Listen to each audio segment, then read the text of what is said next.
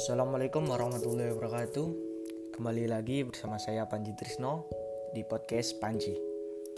Nah pada episode kali ini saya akan membahas tentang pentingnya belajar dari sejarah. Nah banyak orang bilang sejarah adalah apa yang terjadi di masa lalu Atau peristiwa-peristiwa yang terjadi di masa lampau. Memang benar sih tapi lebih lengkapnya itu seperti ini.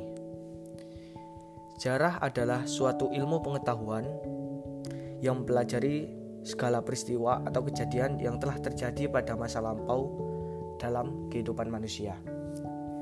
Nah, apa sih manfaat sejarah itu sendiri? Nah, misalnya kayak gini.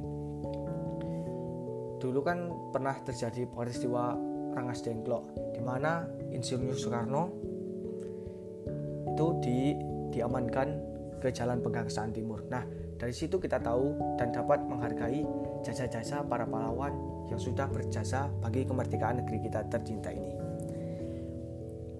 Nah, tapi inti saya bukan di situ. Saya akan membahas sejarah sedikit lebih berbeda dari apa yang pernah kita pelajari di sekolah selama ini. Nah, menurut buku-buku atau dari informasi-informasi media internet yang telah saya kumpulkan, saya menemukan fakta bahwa sejarah itu sebenarnya bukan apa yang terjadi di masa lalu. Bukan hanya itu saja. Namun sejarah itu di sini saya akan membagi menjadi tiga, yaitu sejarah masa lampau, sejarah masa kini, dan sejarah masa yang akan datang. Nah, apa sih sejarah masa lampau itu? Sejarah masa lampau adalah peristiwa yang telah terjadi di masa lalu yang telah dialami oleh manusia yang abadi dan tidak dapat diubah-ubah. Nah, contohnya seperti ini.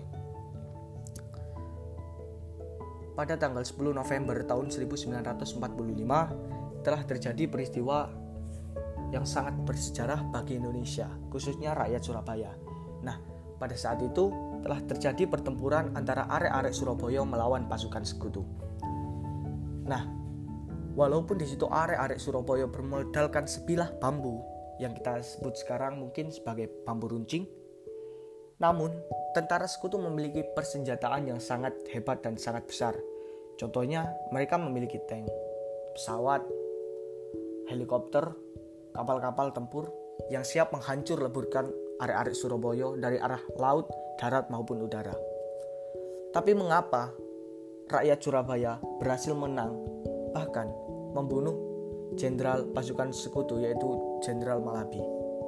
Nah, itu membuktikan bahwa kemampuan seseorang atau kemenangan itu tidak diukur dari seberapa kita memiliki sesuatu. Tapi kemenangan itu dapat kita dapat dari usaha ketika kita tidak ketika kita bodoh ketika kita tidak mau tidak melakukan apa pun ketika kita tidak punya apa-apa misalnya kita tidak punya uang tapi kita mau berusaha tidak ada yang tidak mungkin. Ketika kita berpikir orang kaya sama orang miskin kesempatan suksesnya itu lebih besar orang kaya. Karena mengapa?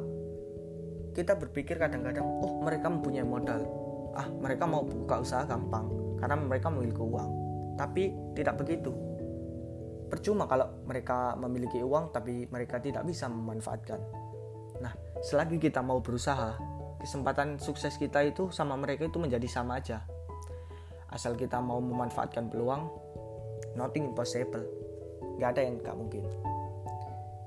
Nah, dari peristiwa masa lampau atau sejarah masa lampau, kita dapat belajar sesuatu agar kita tidak dapat mengulang kesalahan yang sama di kemudian hari. Kita dapat belajar agar kita dapat melakukan apa yang lebih baik dari sejarah atau apa yang kita lalui di masa lampau.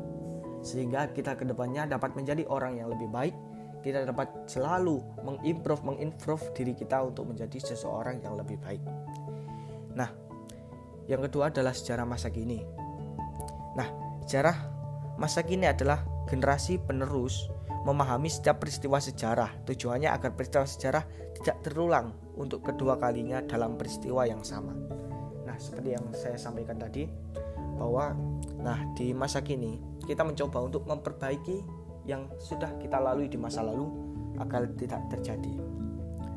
Nah, setiap manusia tentu menganggap dirinya ada yang menganggap dirinya baik, ada yang menganggap dirinya buruk.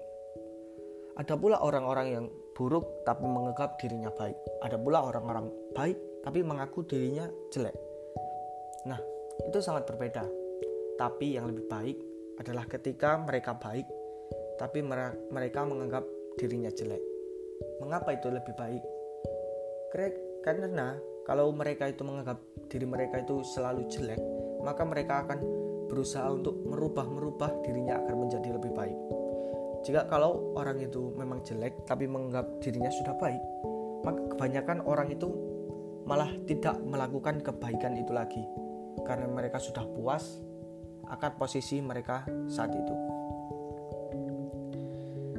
Nah, yang ketiga adalah masa yang masa depan atau sejarah masa depan. Nah, banyak orang-orang yang berkata kan, emang masa depan itu bisa kita lihat, memang masa depan itu bisa kita prediksi, emang kita bisa tahu masa depan, emanglah emangnya lo dukun. Nah, banyak orang berkata, berkata seperti itu, padahal bukan demikian. Nah, secara masa depan itu bisa kita prediksi dari kemungkinan-kemungkinan atau hal-hal yang terjadi pada masa sekarang. Nah, apa sih gunanya sejarah pada masa depan? Nah, peristiwa sejarah dapat dijadikan pandangan atau pendoman hidup suatu bangsa atau rakyat agar lebih berhati-hati di dalam bertindak dan mengambil keputusan. Contohnya saja seperti ini.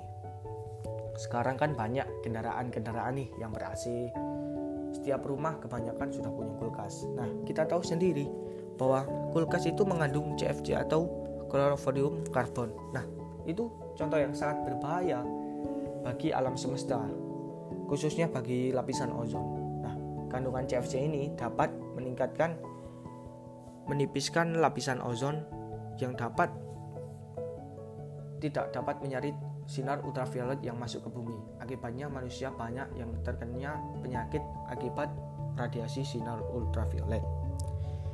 Nah, contoh lagi, eh, sekarang kan banyak kendaraan-kendaraan bermotor, kendaraan mobil, tentunya banyak mengeluarkan asap.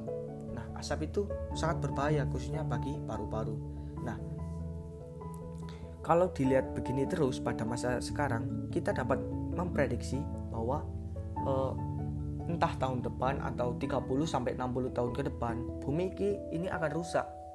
Bumi ini akan hancur karena kenapa? Kalau kita melakukan tindakan ini terus-menerus, artinya dapat merusak uh, kehidupan bumi pada masa yang akan datang. Oleh karena itu, pada masa sekarang kita lebih berhati-hati, misalnya menciptakan kendaraan yang tanpa asap atau ketika asap-asap pabrik mau dibuang itu melalui tahap-tahap sehingga asap-asap pabrik itu tidak berbahaya. Nah, kemungkinan seperti itu agar bahaya yang sudah kita prediksi di masa yang akan datang itu tidak sampai terjadi. Contoh lagi yang lebih mudah, e, misalnya saya, saya melihat saya punya sahabat, sahabat itu misalnya bernama si A. Nah, si A ini e, tidak mau belajar sama sekali. Saya dapat memprediksi kalau si A ini tidak bakal sukses kalau dia tidak mau belajar dan berusaha. Ya, itu itu memang benar. E, tapi dia tidak sepenuhnya gagal asal dia mau berusaha ya dia akan sukses